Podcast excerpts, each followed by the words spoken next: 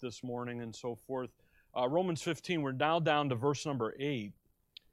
So, this next little section here, verse 8 Now I say that Jesus Christ was a minister of the circumcision for the truth of God to confirm the promises made unto the fathers, and that the Gentiles might glorify God for his mercy, as it is written, For this cause I will confess to thee among the Gentiles and sing unto thy name. And again he saith, Rejoice, ye Gentiles, with his people. And again, Praise the Lord, all ye Gentiles, and laud him, all ye people. And again, Isaiah saith, There shall be a root of Jesse, and he that shall rise to reign over the Gentiles, in him shall the Gentiles trust. Now the God of hope fill you with all joy and peace in believing that ye may be that ye may abound in hope through the power of the Holy Ghost. Now we kind of come here now into this closing remarks by Paul uh, to the book. And, and, and that's really starts here in 15, verse 8, all the way through the end of chapter 16.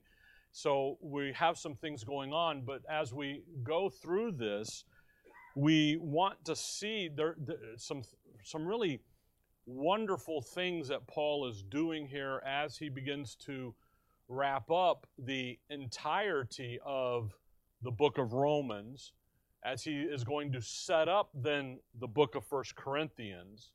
And then, but yet, then also here in the context that we've been studying over the last six or eight months or whatever here about the relationship between the weaker and the stronger believer. And what Paul is going to do here, and by the way, verse 8 to verse 12 is a very misunderstood uh, section, in uh, one of probably the most misunderstood sections in the uh, in in the book here. And what Paul and, and so I think it's critical that we kind of spend a little time, go a little slower through some of this, just so that we can be very careful here to really kind of remember where we're at. We need to remember 15:8.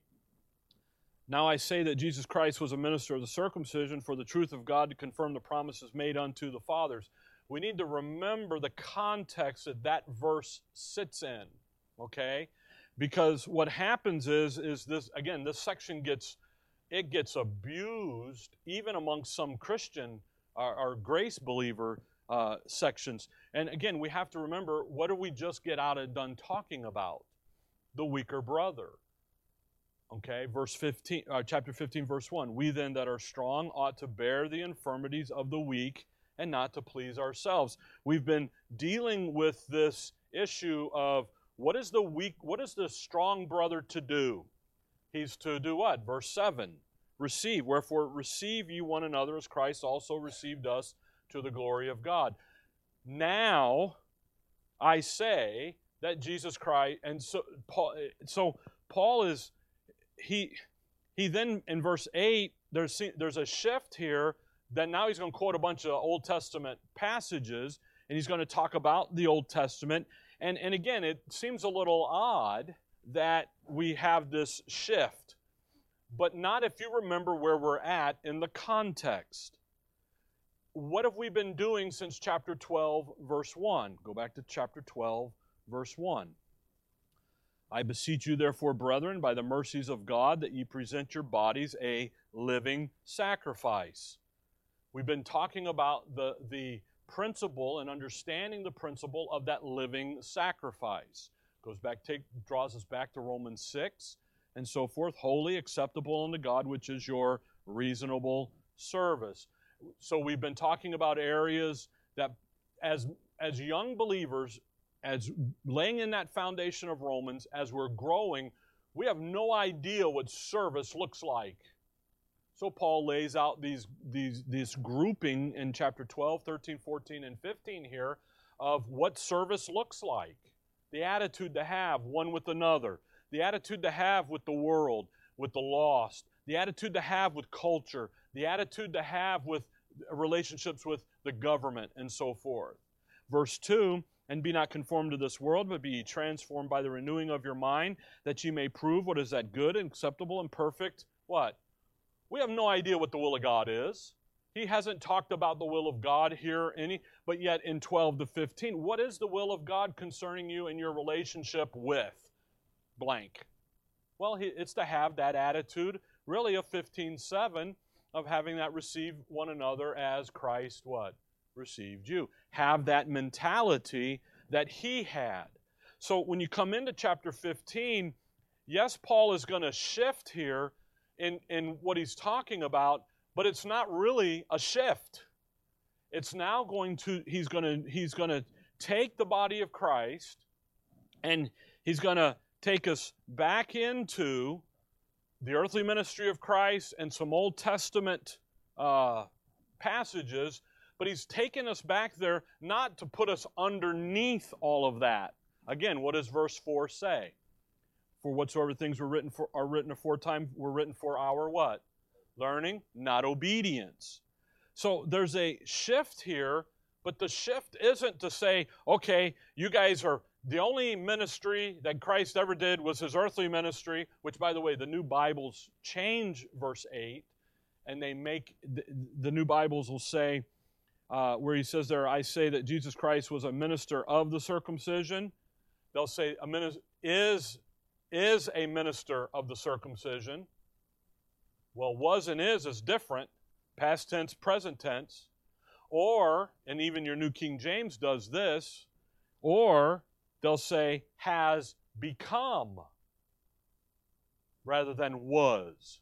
See? So you've got some, you know, what are they doing? They're hiding the dispensational truth here that we've already learned. So Paul, he's he's shifting, but he's really not, and he's got a very unique reason for doing what he's doing here.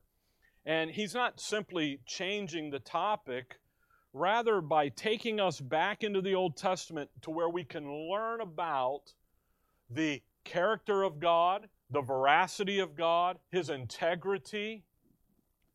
We then begin, he, he's going to begin to demonstrate to us that what God said to the, in the Old Testament, in the prophetic program, He's going to accomplish. So then, guess what? The promises that He made to us, he's going to accomplish. Follow, okay, so he's using, uh, here's the illustration. Here, here's how we know the veracity of God. Here's how we know the character of God. Here's how, and you and I need to have the same confidence and assurance that Abraham, Isaac, and Jacob had when he made those promises to them. Okay? And, and, and that's what he's doing. Again, in understanding the context, the weaker and the stronger. Paul is going to use the Old Testament now to solidify that in our thinking. And again, those who fail to understand the word rightly divided, they say, see, God in the Old Testament had the church, the body of Christ in mind all the time. Because they read, they read Paul saying this as him saying what? We've always been there. We're not a mystery. We're not a secret. So when you read Israel, you're to think Gentiles, church, the body of Christ. And we've been through that in other passages that they use, especially here in Romans 9, 10, and 11. So what we need to begin to understand is, is the use of the Old Testament here in verse 8 to 12 has nothing to do with God all along teaching that the church, the body, was a part of the prophetic program. So then the question is, is let, we need to really understand then what is Paul trying to accomplish by taking us back into the prophetic program. And what he's doing is he's affirming for us what's happening here. He's affirming that th- the promises that God made, we too can have confidence that the promises that he made to us he will fulfill because look at what he did with the prophetic program. Okay? And the verses that we're going to go back and look at probably next time in, in the Old Testament lay all that out for us. And we'll, we'll see some of that this this in. So again, if God can be by, by the way, look there at verse 9. And that the Gentiles might glorify God for his what? his mercy. So here we so first Paul's using the Old Testament to affirm for us so that we have confidence and assurance that what God promised to us, he will do because what can we do? We can look at the we can see what he did over here. Okay? But then the second issue that Paul's laying out is the issue of mercy. The fact that God had already intended to be merciful to the Gentiles under the prophetic program. Okay, so again, if he can be merciful to the Gentiles under Israel's kingdom program, what can he do today? Be merciful to us. And we've already seen that in Romans 9 and 10 and 11. He took the vessels fitted for wrath and he turned them into vessels of mercy. So, and we've seen that. But again, if you don't rightly divide the, the word, you think Paul just lumped us all together and we're just one big happy cohesive thing here. Well, we're a cohesive uh, thing, but all under one uh, program, and we're not. And that's this is a very important point here because it, of the demonstration of how we're going to receive one another. 14.1, how does it start? 14.1, him that is weak in the faith, what? Receive ye. The bookend is verse 7 of 15.7, wherefore receive ye one another as Christ also received us. And I love that, to the glory of God. So there's going to be a glory of God component in all of this. Okay?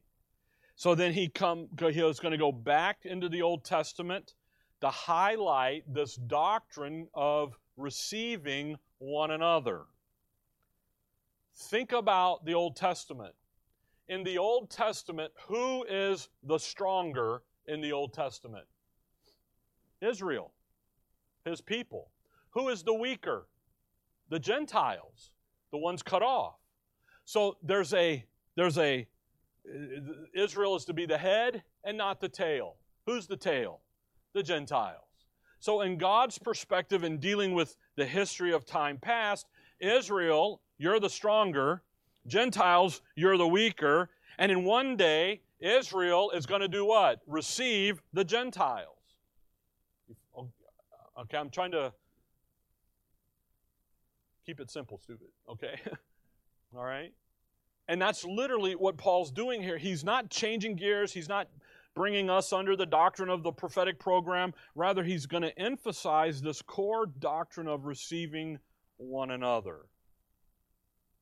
Look at verse 4 again. That's the hinge here in all of this. For whatsoever things were written aforetime were written for our learning, that we through the patience and comfort of the scriptures might have what? Hope. Now look at verse 13, the bookend. What's now the God of hope fill you with all joy and peace in believing that ye may abound in what? See how hope, we got this bookend fit here from 4 to 13. So the issue in, in, in, in, the, in verse 7 or verse 8 to 12, here's the proper understanding of how God is dealing with us today because he is as faithful as he was to the past he will be faithful to us, the more so that we ought to be what? Receiving one another. Okay? So the issue here is that issue of receiving one another. The, the issue here is not what everybody else out there who again you, if you don't understand the right the word rightly divided you have you have every okay every legitimate reason to say that he paul just put us back under israel's program except for what did Paul, that's not what Paul does because we have Romans 9, 10, and 11 in our understanding of what is the status of Israel today before God cast away, fallen, diminished away. Okay? And we'll, we'll get into that. Now, let's get into verse 8 here a little bit. In verse 8 and 9. So, we're going to go down through this as far as we can get here in, in the time, but I don't want you to, I want, I want you to grasp this, the, uh, what Paul's trying to accomplish here. He's, he's not shifting gears and, okay, an old new topic, and we're back underneath, and, and we're the Gentiles that are going to that, that, are to laud him. If you look at verse uh, 9, as it is written, For this cause I will confess to thee among the Gentiles and sing unto thy name. And he, by the way, that's Psalms 18. And again he saith, Rejoice ye Gentiles. Where? With his people. Today, his people aren't rejoicing. His people have been what? Cast away. They've diminished away. They've been set aside. Their program's been interrupted. How do we know that? Romans 9, 10, and 11. See? You, again, praise the Lord, ye, all ye Gentiles, and laud him, all ye people. And again, I mean, what's happening here? By the way, that's Psalms 117. Isaiah here saith, that's Isaiah 11. There shall be a root of Jesse, and he that shall rise to reign over the Gentiles, and him shall the Gentiles trust. All of that understanding of what these verses are talking about comes out of understanding verse number 8. What did he do in verse 8? Now I say that Jesus Christ was a minister of the circumcision for the truth of God. To do what? To confirm. See, that issue. The promises made unto the Father. God, now, has God made promises to us? Yes. But yet, what when it's not the same promises that he made back in the Old Testament. Is God true to the promises that he made to the fathers? Yes. Therefore, he will be true to the promises he made to us. Now, again, if God has made, think about this God made promises to us. How do we walk? We walk by what? By faith. Okay? Not sight. So we are dependent upon what God tells us. Israel walked by sight. They weren't dependent upon God telling them something. They were dependent upon what? Seeing it happen. That thing in Malachi 3 when he says, You rob me of, store, uh, of tithes and offerings, and if you will just do what I ask you to do, I will rain down and fill everything up. They were looking for that. You and I, we don't, we don't operate in the physical realm. We operate in the sight, in the faith realm. So then what we begin to do is we have to, we witnesses, we witness the promises of God made to us, but we have to go to His Word to get the what? The confidence, the assurance, the hope. Okay? And that's what Paul's doing here. If God says receive the weaker, can you? Yes. Should you? Yes. He tells us why we need to do it. Why do we need to live for the benefit of the others? That's to bring that glory to God and to be who we are in Christ. So when you think about what Paul's going to do here, he's confirmed the promises made unto the Father. The earthly ministry of Christ, he's there to do quite a bit, a lot of things. Well, I'm getting ahead of myself a little bit. But I want you to see that what Paul is demonstrating to you and I First of all, is that God is faithful, He is believable. You can trust Him because what He said He's going to do, He does, and He's going to do for you and I. Come back with me to Hebrews 6. Hebrews chapter 6.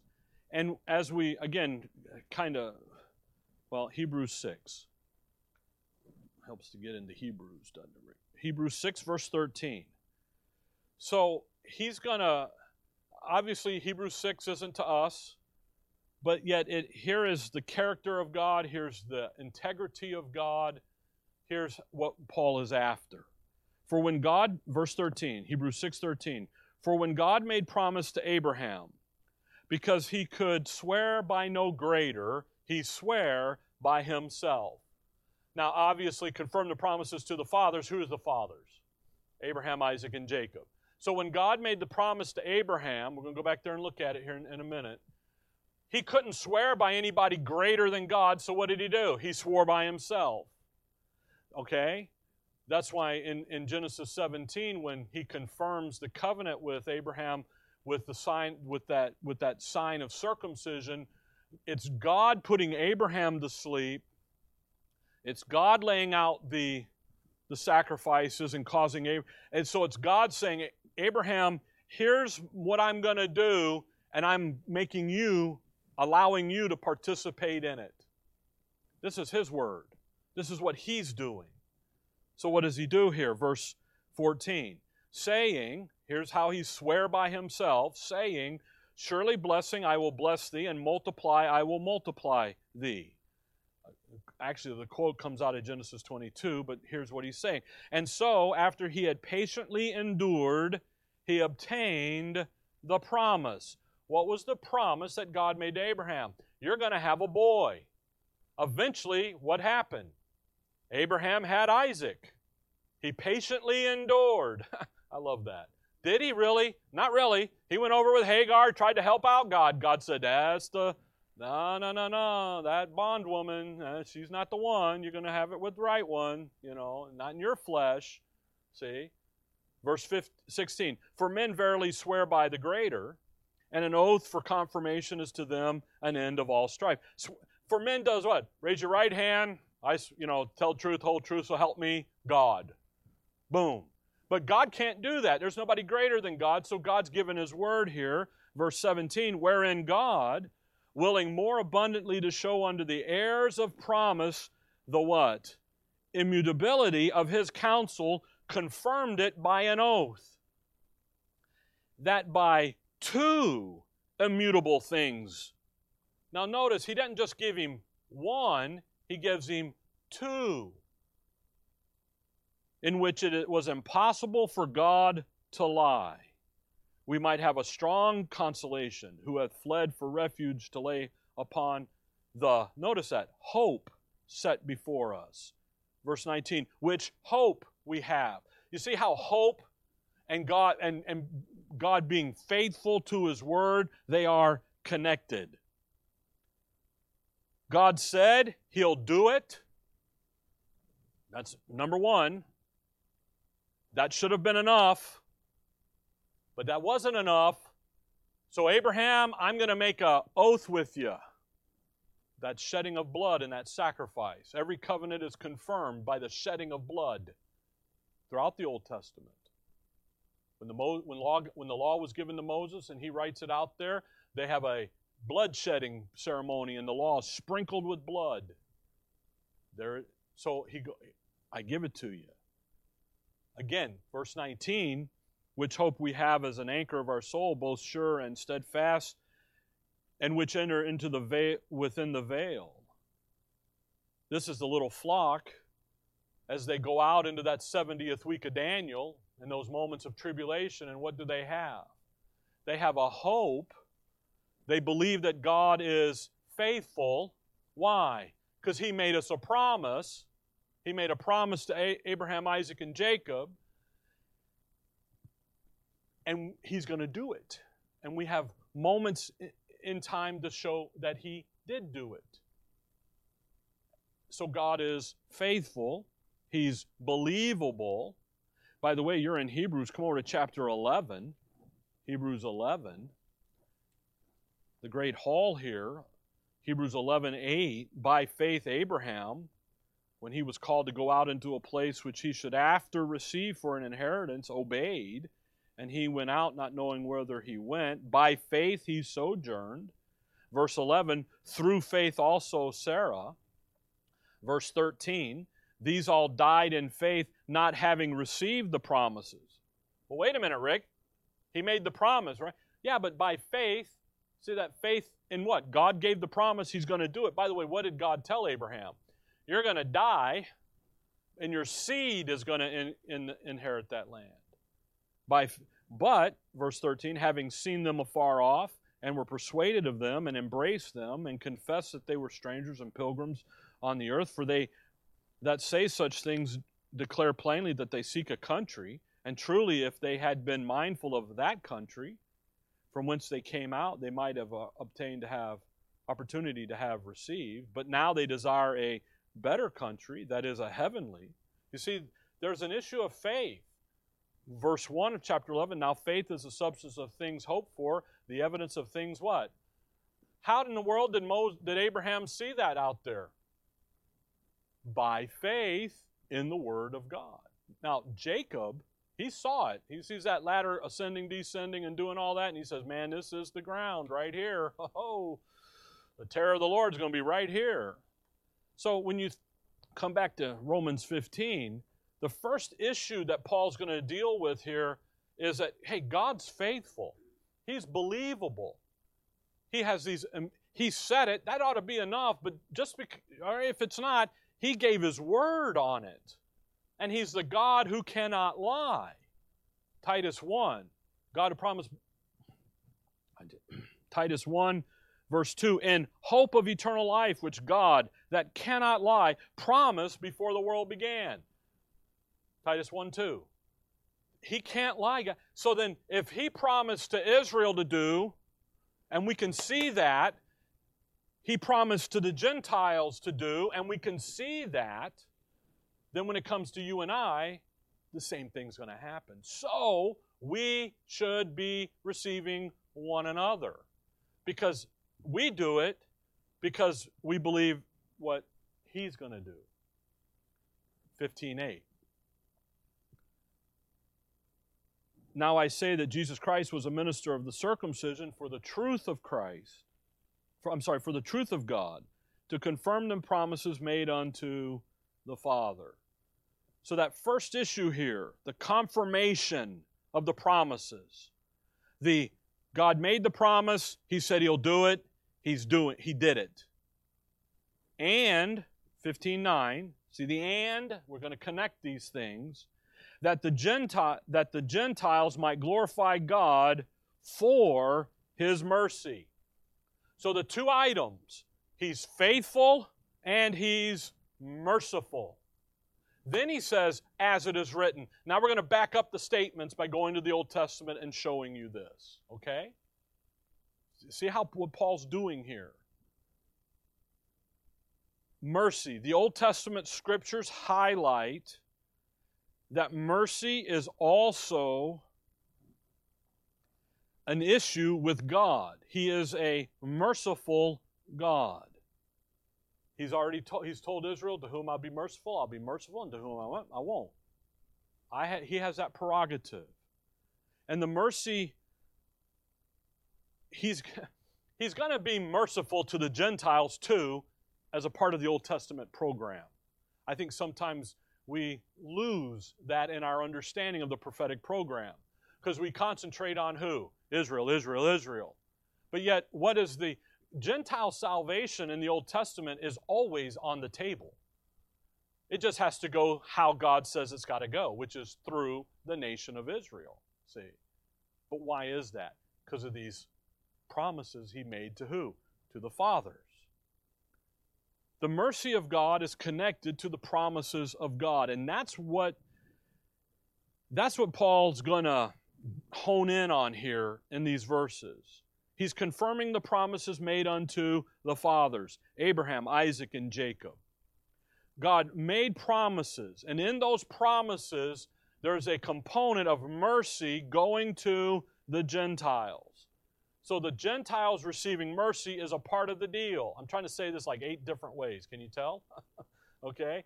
Because some, you know, you're hard-headed and I am too, and we got to work that out in there. So Paul, in using the Old Testament, look, Israel operated under a covenant contractual agreement relationship.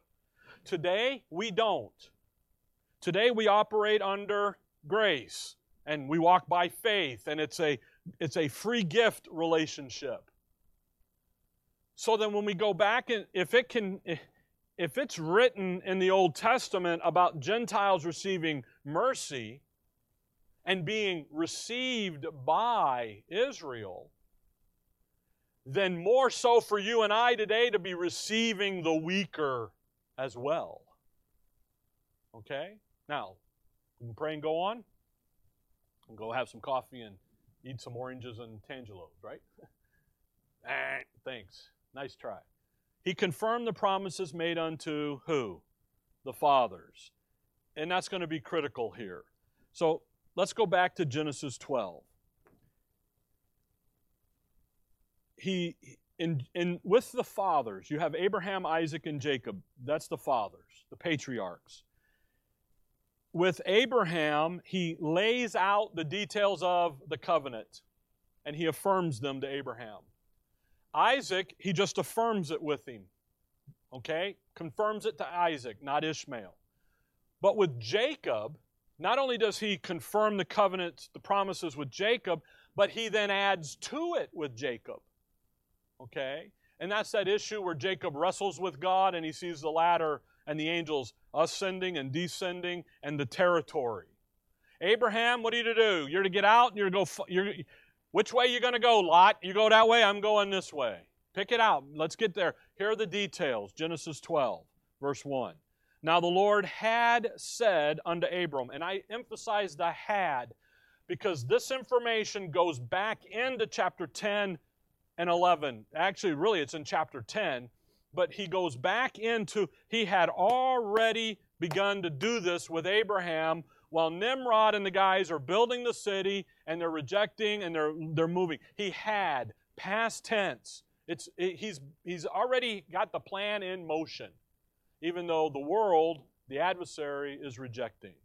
He had said, Get thee out of thy country and from thy kindred and from thy father's house unto a land that I will show thee. Well, what is Genesis 10? You, look back there to Genesis 10 real quick. Come on, come on. Verse 5.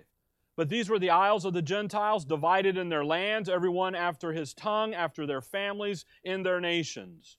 Verse 32 These were the families of the sons of Noah, after their generations, in their nations, and by their these were the nations divided in the earth. You see that issue, verse 31 their families, their tongues, their lands. What did he just tell Abraham to do? Get out of your family, man. Get out of the family land a homeland, the motherland. Get away from that. You got to get out. He's what is he doing? He's pulling him out of those divisions of Genesis 10. Get out of there. Verse 2, 12 2. And and I will make of thee a great nation, and I will bless thee, and make thy name great, and thou shalt be a blessing. And I will bless them that bless thee, and curse him that curseth thee, and in thee shall all the families of the earth be blessed. Again, all the families of the earth. What's that a reference to? Chapter 10. All the all those Gentile nations out there. But what I want you to see here is, first of all, had, so past tense. This isn't anything um, new in that, okay, it's the next thing after Tower of Babel. This is happening while he's doing the Tower of Babel. But then notice in verse 2 I will make thee a what? A great nation. And that, I think, is where we kind of stub our big toe sometimes. Great nation. Israel, he's going to make them a great nation, but not at the exclusion of the other nations. Israel was set apart to be whose nation? God's nation. Yet, the other nations were great as well in the history of the world. You think about Babylon. That is a great nation. Powerful, mighty. Think about Syria when they take the Assyrians. Think about Egypt would they come out of as a great people? But Egypt's a what? A great nation in the land. Nimrod, Babylon, great nation. So great not into the exclusion of other nations, but great in what? You're mine. You're my people. So God doesn't isolate Israel from the other nations. Rather, he sets them apart so they could be the, the so they could function on behalf of the other nations. Come, come over with me to Deuteronomy chapter 6. I, I, I, I uh, make it chapter 4. I think sometimes that we miss this in our, our limited, actually, unfortunately, our limited understanding of Israel, is that we, we, we, we make them to be, yes, they are the head, they're not the tail, but in whose eyes?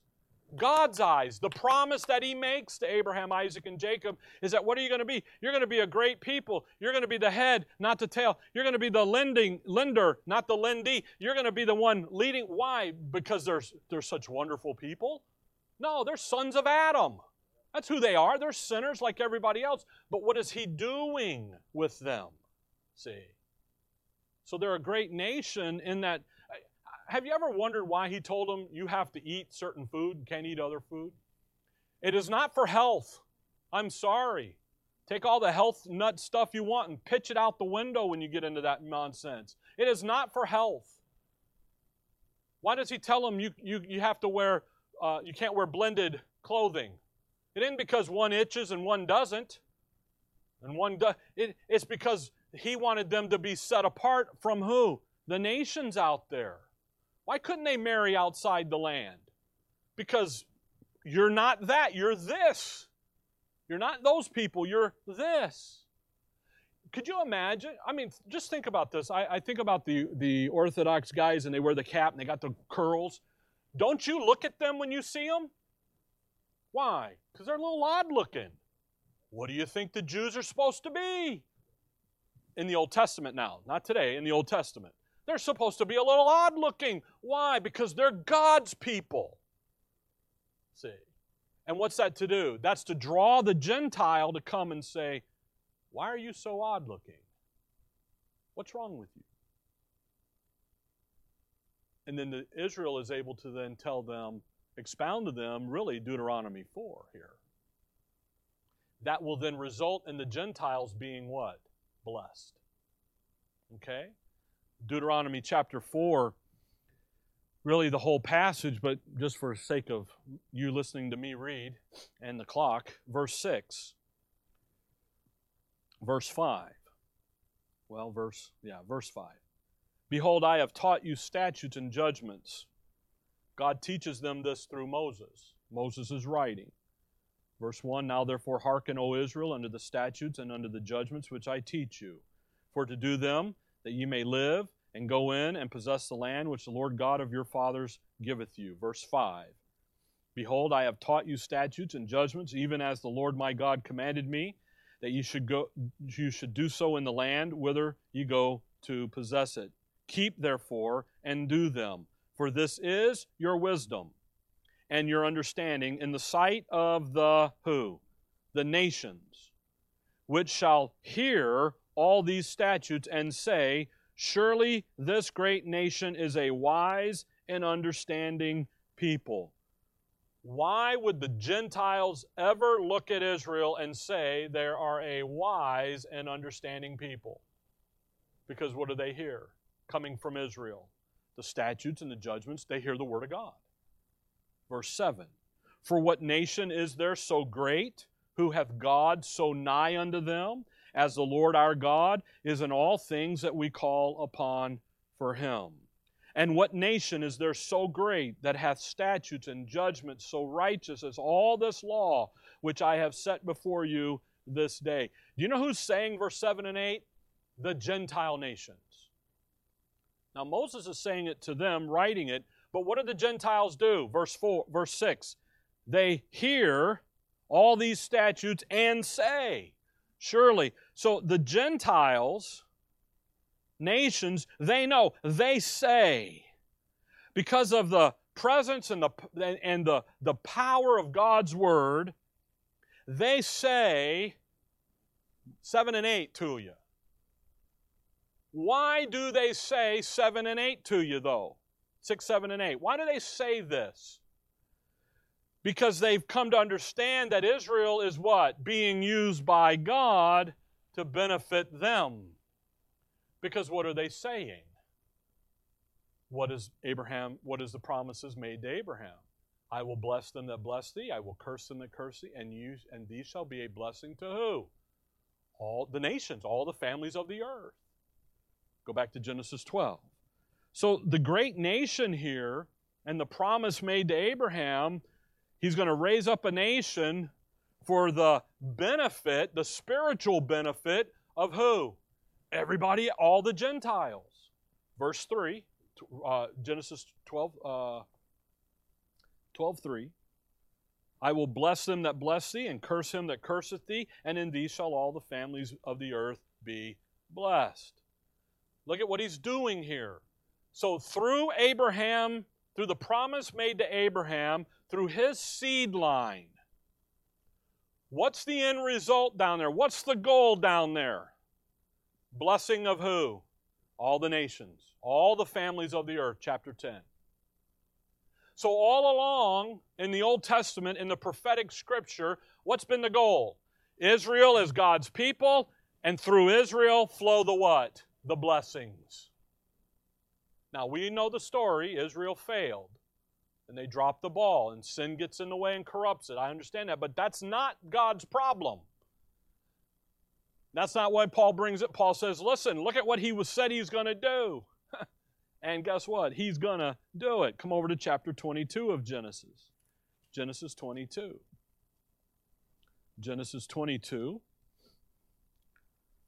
This is 40 years after Genesis 15, which is the promise made to uh, Abraham about Isaac and how that was all going to work. And Isaac believed God, and his, I'm, I'm sorry, Abraham believed God, and his faith was counted for righteousness.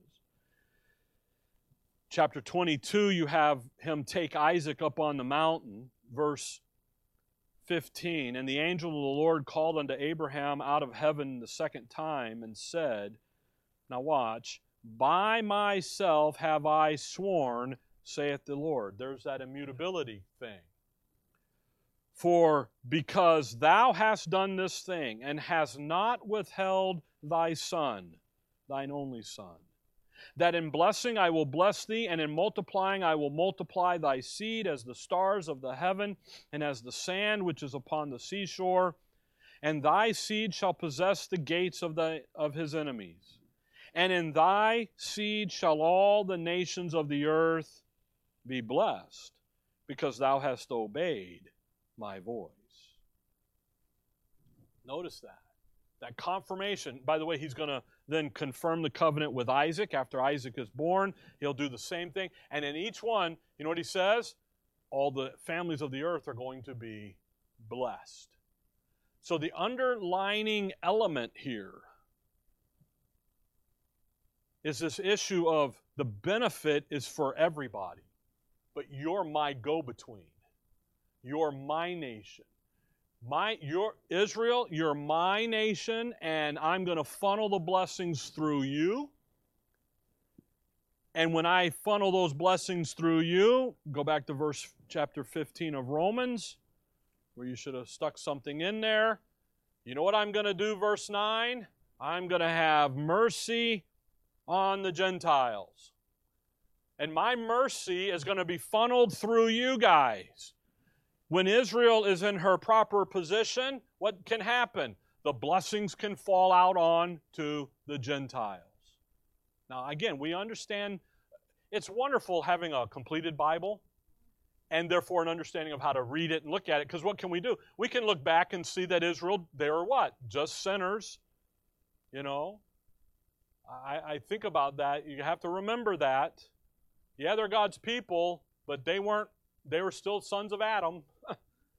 And you have to remember that. But yet, what is he going to do? He's going to, the mercy is to go down into the benefit of the Gentile, the families of. So the promises of God here, 15:8, that he confirmed the promises. I mean, you think about that. He just uh, you're in Romans, come back to chapter 9. We've already seen this in our study. That's why chapter 9, 10, and 11 is here. Because you have to understand you're not Israel. You're not spiritual Israel. You're not replacement Israel. You, you're not Israel. You're, you are who? Body of Christ. Church, the body. That's who you are. You're something different. You're a new man. You're not that guy. You're this guy. Again, the new Bibles, they change up on, on 15.8, again, to hide the dispensational nature that's laid out in God's Word. Look at chapter 9, look at verse 3. For I could wish that myself were accursed from Christ for my brethren, my kinsmen according to the flesh, who are Israelites. Right? That's who they are. Then he says, To whom pertaineth the adoption, and the glory, and the covenants, and the giving of the law, and the service of God, and the promise, whose are the fathers, and of whom as concerning the flesh Christ came, who is over all God blessed forever. Amen. Wait a minute. That's real clear what the earthly ministry of Christ and who he was there to, right? What's he saying, in Matthew 10? Don't you go into them Gentiles. But yet in John 3.16 he says what? For God so loved the, the world. How can that be? How can you not go to the Gentiles and then save the world? Well, will one day he do that? In that moment? No, we're, not, we're in the moment. I'm here to confirm the promises. I'm here to save his people. Why? Because Israel is in complete and total apostasy. When Israel is right, then the flow of the blessings can go with the result of, I'm going to save the world. Okay? You follow that.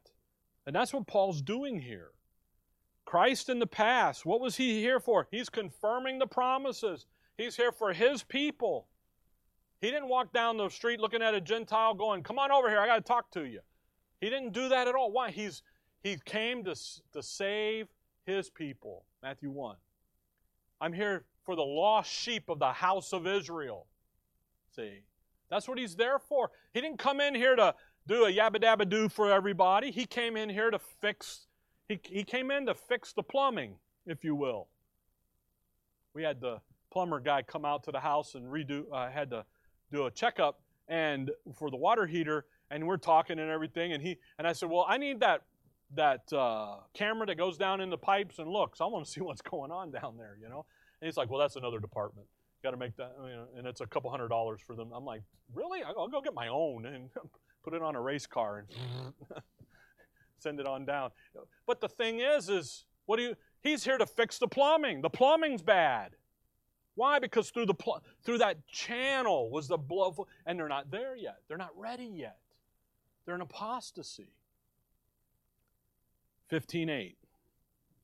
The mercy and the and that the Gent verse 9 and the Gentiles might glorify God for his mercy. The mercy is connected to the promises that God made. He confirmed them. The ultimate reality of the Gentile under the prophetic program, the ultimate prophetic hope of the Gentile was right there. But it was in who? In Israel. Now, that doesn't come to fruition, to fulfillment, until the millennial kingdom. Okay? 15:9 is not about the today the age of grace. Where do we get our hope? Not in the millennial kingdom, but in that wonderful little event, just a little thing called the rapture. And the and the looking for the blessed hope and the glorious appearing of of, of uh, Jesus Christ our Savior. Okay? So he did all of so all the nation so did all the nations have hope in the Old Testament? The answer is yes. Come back to Ephesians 2. Come over to Ephesians 2. They had a what though? What did Genesis 12 3 say? You have a hope. But it's a covenant hope. It isn't a reality hope. It's here's what I'm I'm going to do with you. Because you got Ephesians 2 11 and 12, right? What do they say about time past? Well, Ephesians 2:11, wherefore remember that ye being in time past, Gentiles in the flesh, who are called uncircumcision, by that which is called the circumcision in the flesh, made by hands, that at that time ye have I'm sorry, that at that time you're without Christ, being aliens from the commonwealth of Israel and strangers from the covenant of promise, having no hope and without God in the world. Whoa. That's not good, is it? But yet, what did John 3:16 say? For God so loved the world that he gave himself. He's going to save it. So wait a minute. How can that back there be? See? So then people start saying what? Well, there's a contradiction in the Bible. You just brought up a contradiction, Rick. Look at that. But not if you understand right division. There's a dispensational argument. They have no hope. But yet, we read Genesis 12, Genesis 22, other path that they do. So, what's going on? Again, Matthew 10, don't go to the Gentiles. God, by covenant, contract, okay, he could never give Gentiles hope without who? Israel. Israel, he could never give a Gentile nation hope independent of Israel. Why? Because the contract in Genesis 12 says that in you, I'll bless them and bless you, I'll curse them, and in thee, all the nations are going to be blessed. If all the nations are going to be blessed, hope, who's got to be there? Abraham's seed, ultimately Israel. So he couldn't go over to Nebuchadnezzar and say, I'm going to give you hope. He didn't say that to Nebuchadnezzar anyway. He said, You're going to be my rod. and you're going to whack them and whack them good, whack them all. See, so 2:12 is right. Ephesians 2:12. They didn't have hope outside of who? Israel. But Israel wasn't in place. Israel isn't there. Israel is operating I think the greatest statement of unbelief outside of telling Moses that we can do whatever we want, whatever the Lord says we'll do it, Exodus 17 there, 19 there, the greatest statement of unbelief was when they wanted Saul rather than David. They wanted a king. God says, I'll give you a king when you're ready for a king. They go, No, we want it now. Little babies pitching fits. So God goes, Okay, go ahead. I'll give you what you want. That's great unfaith. That's, that's faithlessness. If they'd have just listened and waited, it'd have been a little different in the storyline. God by covenant, contractually. So there, these aren't conflicting issues here. The issue in Genesis is here's the contract. The issue in Matthew 10 is we're not here to deal with the Gentiles. We're here to deal with the nation of Israel and get them going, little flocks set up. The issue in John 3:16 is out in the millennial kingdom out there, I will save the world. But through who? Through Israel. Now come back to Romans 15. Again, in time past, God could not deal with the Gentile independent the Gentile nations independent of the nation of Israel. Now, that's not the condition of Israel today, thank goodness. Because again, Romans 11 has said what? What is the condition of Israel today? Cast away, fallen, diminished. So the only way that God can deal with the Gentile nations, the Gentiles today, is to be able to deal with us outside of the contractual agreement. He, he gave two immutable things there. He didn't break his word with Israel. See? He just stepped outside and said, I'm going to do this by changing Israel's status over here. That, again, Romans 11, folks, we've been through this. Verse 15. Romans 15. Watch verse 9, 15 9. And that the Gentiles might glorify God for his mercy as it is written. Again, not fulfilling it. Paul's going to quote passages here that point to the mercy that God prophesied, uh, that he was going to promise, prophetically promised to the nations out there. And it's, and it's because of Israel being the head in the position of that crowning jewel. He says, It is written. So the mercy we're going to read about is prophetic mercy, not dispensation of grace mercy. Okay? As it is written. Now he quotes Psalms 18. So let's run back there quickly to Psalms 18. And we're going to investigate this, uh, uh, we'll have to next time, a little bit more on this mercy, but we'll see, just see the quote here, Psalms 18. Again, in Romans 15, for this cause I will confess to thee among the Gentiles and sing unto thy name. And again he saith, Rejoice, ye Gentiles, with his people. And again, praise the Lord, all ye Gentiles, and laud him, all ye people. And again, Isaiah saith, There shall be a root of Jesse, and he that shall rise to reign over the Gentiles in him shall the Gentiles trust. There's this constant theme in the prophetic scripture about mercy going to the Gentiles, but going to them how? Israel being proper, being in the rightful place contractually. Okay? Israel did not hold up to their end of the bargain, their end of the, of the contract. You know what happens when that happens? Usually the contract gets written, ripped up, doesn't it? And God says, okay, you're not holding up. I'm going to go do this, and we're going to come back and we'll fix this. Okay? Psalms 18, you got it? Psalms 18, verse 49. Therefore will I give thanks unto the Lord, o, uh, unto thee, O Lord, among the heathen, and sing praises unto thy name. I, notice the I, thee, heathen, the Gentiles. Not the, this is not the Gentiles confessing this. This is Israel confessing this. The, Israel, they should have been confessing him among the heathen all the time. But they weren't. They didn't do it. they made the name of the Lord. Uh, uh, I just lost how that verse said it. So, therefore will I, Israel, give thanks unto thee, God, O Lord, among the heathen, and sing praise unto thy name, the Lord. That's what they should have been doing, but they weren't. Verse 48 He delivereth me from mine enemies, yea, thou lifteth up me up above those that rise up against me. Thou hast delivered me from the violent man. Therefore will I give thanks unto thee, O Lord, among the heathen, and sing praise unto the Lord. Great deliverance giveth he to the, his king, and showeth mercy to his anointed, to David, and to his seed forever. When does that happen, by the way, prophetically? Millennial kingdom. In the reign of the Lord, Israel is going to say, Praise to the Lord. Why? Because he's out there amongst the Gentiles now. He's out there doing. They're going to sing. They're going to laud him. Why? Because the Gentiles are being blessed as well.